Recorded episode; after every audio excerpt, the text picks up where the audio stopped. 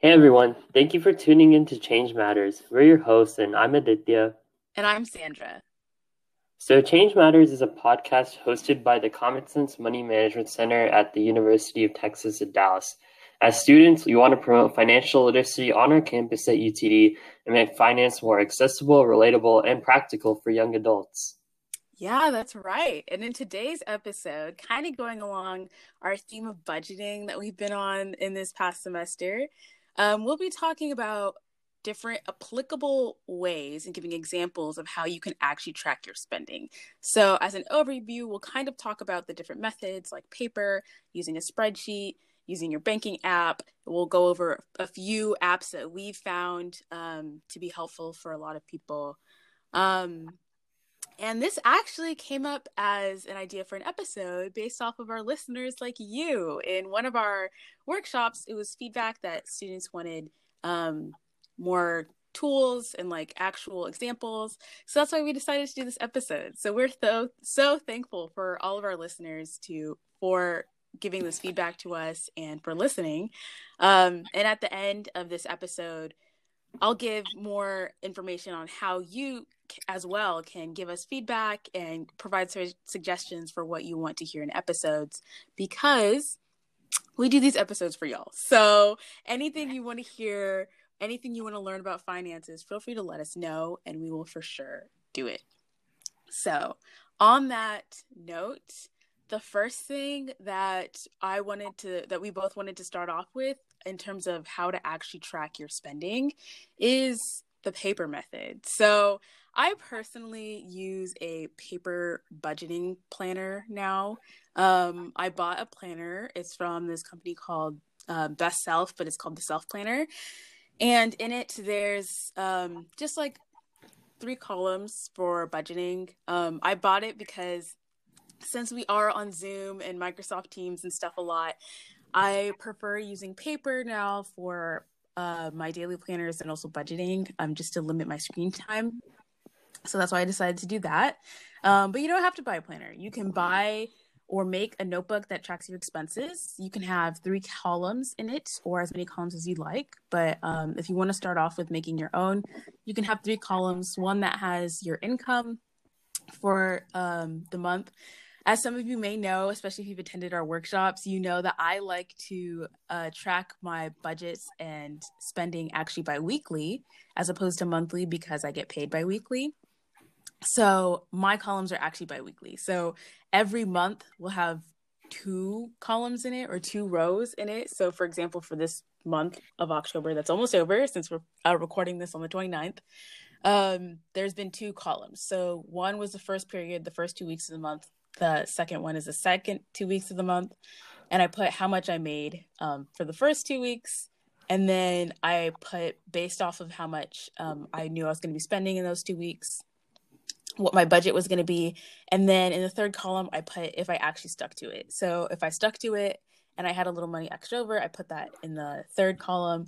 And if I went over, then I use like red or something to like indicate that I went over and that I need to reevaluate my budget for the following month. So that's just how I do it. Um, I know if some of you guys have attended our workshops, I put examples of like paper budgets in some of the budgeting workshops that I do just because I'm a paper person but it's dependent on you. Um, and paper can be easier. Um, I'll, though the cons is that paper budgets or notebooks can be easier to lose, and it's not necessarily accessible any everywhere unless you want to carry around your notebook with you everywhere. So that is a con um, and something to keep in mind. But that's just something that I personally do. What about you, Aditya? What are your methods that you use? Yeah, so I guess like not to really discount what you do, but I actually don't prefer paper at all. I've tried it before and I've just had issues with keeping track of it just because you have to like open it up and like always have to update it. So like honestly, like for me, I've always felt like Excel and spreadsheets were a lot easier just because I use them a lot for school, like in finance classes. I had a I felt pretty comfortable with Excel, so I just liked it just because you just have to create a spreadsheet and put in all the equations of like putting your income and then subtracting your expenses and then if you just put in the numbers of like things that you spent every month or every week then some of the equations will like automatically update on its own. So you don't have to do some of that math yourself. So that's one thing I've really preferred about it. It's just that it's really easy to work around once you understand the concept. But kind of like with paper budgeting, it's not really accessible everywhere unless you carry your laptop everywhere or have it on your phone on Google Sheets or something. But it could still be not as accessible as some other things. So we'll also be talking about a few apps that you can use as well if you guys want to hear about those. So I guess one thing that I've also used is online banking. So for a lot of different banks, like you might be with and you might have a checking account with, they'll have an online banking app that you can use. And this is really useful because you'll be able to see your current bank balance whenever you want just by logging in. I know for me, for the app, all I have to do is scan my fingerprint on my phone. It's and it's really easy. It takes like a second, and then I can get into my bank account. But this is really useful because it shows spending on a lot of different categories or just like throughout the week, throughout the month, and you can see like where exactly your money is going. So it's really helpful just because pretty much all of us have our phones with us wherever we're going every day. So it's a really easy way to keep track of your expenses as well, especially if you're like on the go in like the grocery store and need to know exactly what, what your current money status is. Do you have any other experience with apps, Sandra? Yeah, I also use my banking app, not necessarily the budgeting tool, because like you, you're totally right. Like with my um, banking app, there is like a, like you know, there's like a pie chart that you can see at the bottom that yeah. like actually like you spent this much on like gas and transportation and this much on like entertainment. So I don't use that part, but I definitely use it like you um to see like what my current bank statement is um kind of like you mentioned if I had a really busy day and I like didn't necessarily track what I was spending that day or I didn't really quite catch how much I thought I spent. Um, I'll check the banking app just to be absolutely sure. And I also used the banking app in the very beginning when I was setting up my paper budget and really when I was setting up my budget in general. And I actually went through and I printed out my last three months of expenses to create my first budget ever which sounds kind of intense. Yeah. but I did it just because I had no idea what my actual spending patterns were. So I thought it was really helpful because the bank keep tracks of it. So I could see what my roughly what my habits were so I could make an accurate prediction for the next month to see if that budget would actually work for me or not.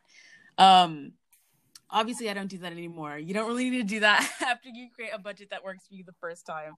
But um, yeah, that is some of the experience I had with online banking. With other apps, um, I used to use um, an app, an actual budgeting app, not a paper budget or not a banking app. I don't anymore, like I said, because I'm trying to limit screen time. But like Aditya said, we take our phones everywhere, absolutely everywhere. So it's really, really accessible, and that's a huge pro for a lot of people. Um, and a lot of apps are really, really good about tracking your expenses um, with various categories like food, utilities, and entertainment. And you can create other categories if you have them, um, and they can connect to your bank account too. So you don't have to input every single time you spend something into another app. Um, so yeah, I'll let Aditya take it away with the first two apps that we have. Yeah, so I think like in the past we've had a lot of people ask about different apps that they could use. And mm-hmm. there's obviously like a lot of different options out there, but we want to give you guys some of the most popular and also unique t- kinds that you can look into. Or if those don't work out, then you you can always use some of the other methods that we talked about, like how Sandra had a journal or how I use an Excel spreadsheet. You just need to figure out what works best for you. So I guess the first one I wanted to talk about specifically was Mint. So this is a really popular one, probably one of the most popular ever. Most people know about it, and it was made by Intuit. And basically, what Mint does is that it'll sync your bank account to your, to your Mint account, and then it'll track what your spending is on there. And it's a completely free app. So this is really useful because, like Sandra was saying, it'll make you like a pie chart and break it down into different things, like how much you spent on food and restaurants, how much you spent on like your rent, how much you spent on utilities or entertainment and you can create a bunch of different categories and then based on that you'll be able to know like where exactly your money is going and then in addition once you have that information then you can start to see like what you need to increase increase or decrease it by for those categories so I think that Mint's really great because it's just a free app and it's really simple. So most people have found success using it. In terms of another app, one that we've looked into is called YNAB.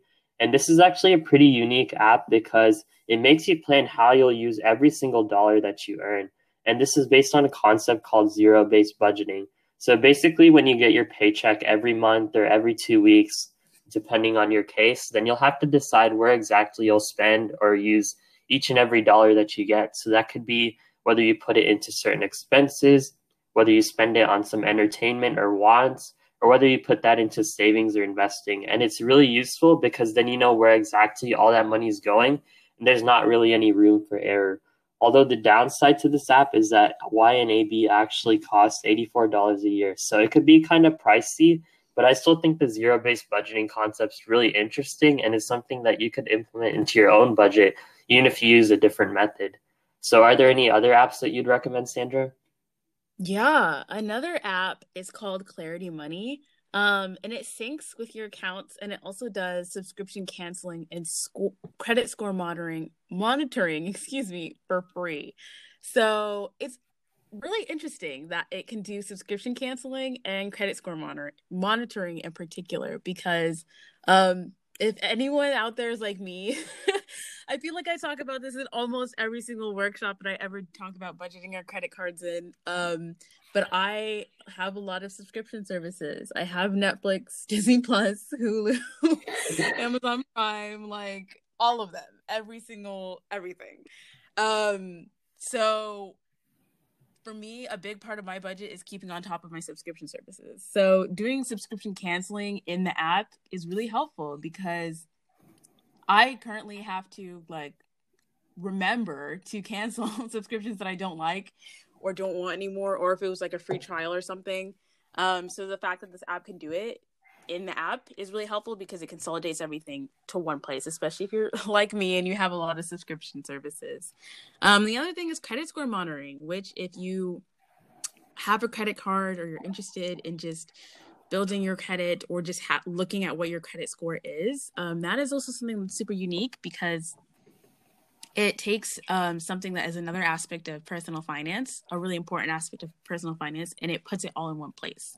So your budget and your credit score, and making sure that all your subscription services are in line are all in one place, and it's free. So that is also a plus because I know, especially for if you are a college student, which most of y'all are, definitely trying to you know save as much money as you possibly can um, because living on a college budget, you generally typically don't have that much free money to spend. Um, so I definitely think Clarity Money is a pretty unique app, and with its unique features and being free, I think is a really cool um, thing for people to use if you're interested in trying it. And then the fourth one and the last one that we're going to talk about is called Good Budget. It does not sync your accounts though. Is the very first thing that I'll say about it. Um, you have to manually add balances and spending and assign money to different types of expenses. Um, and it's $50 per year. But what makes it unique, because I know just saying all of that doesn't really seem like it makes it that much, um, it makes it worth it as a budgeting app. But what makes it really unique is that they use the envelope budgeting system. And that makes means that you have to allocate your monthly income towards different types of expenses. Um, so I guess it's akin to I've said this a few times in some workshops if you've attended them, and I think I also mentioned mentioned it in our very first episode ever.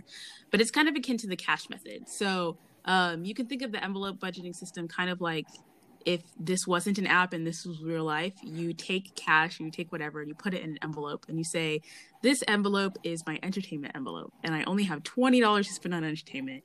And as soon as the $20 run out, you can't use it anymore because your envelope is empty.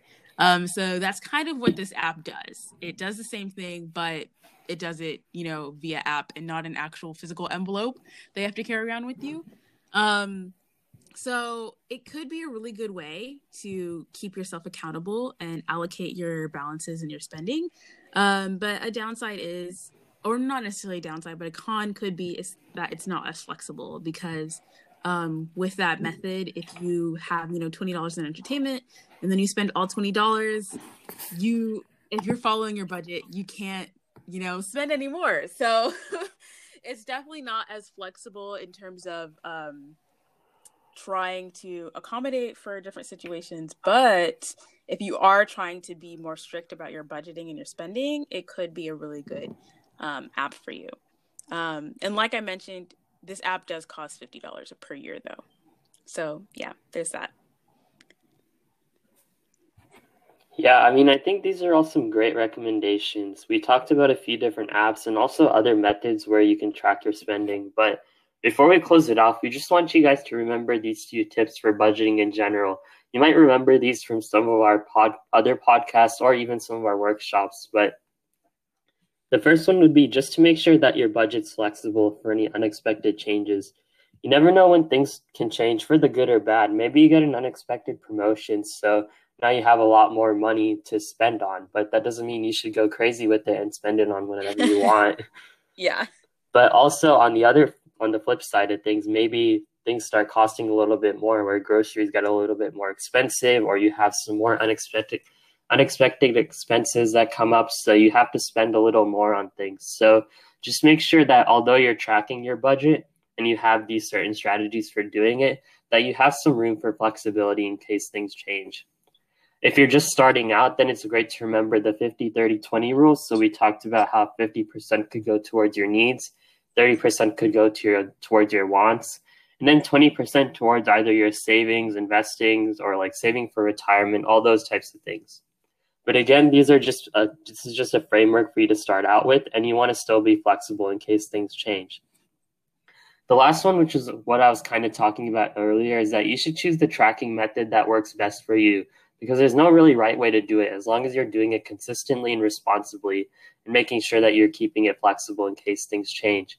So for some people, like Sandra, she talked about how she preferred a notebook, whereas I talked about how I preferred just using my banking app or also an Excel spreadsheet. But really, we as long as we're both doing what we need to do and keeping track of our money, then not either of us is like right or wrong. It's just based on your situation. So definitely if you're looking into some of these apps then just know that you can take some of the best things from these apps or also some of these other methods and try to create one that works best for you. So, do you have anything else to add on, Sandra?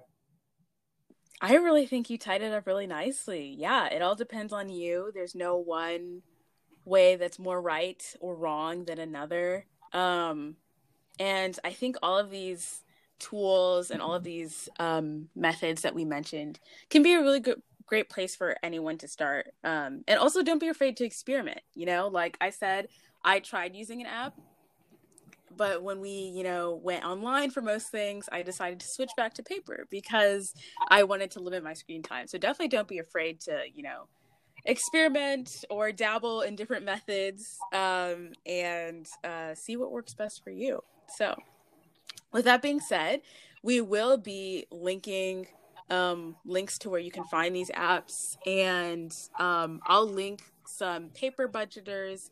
And Aditya, would you like to?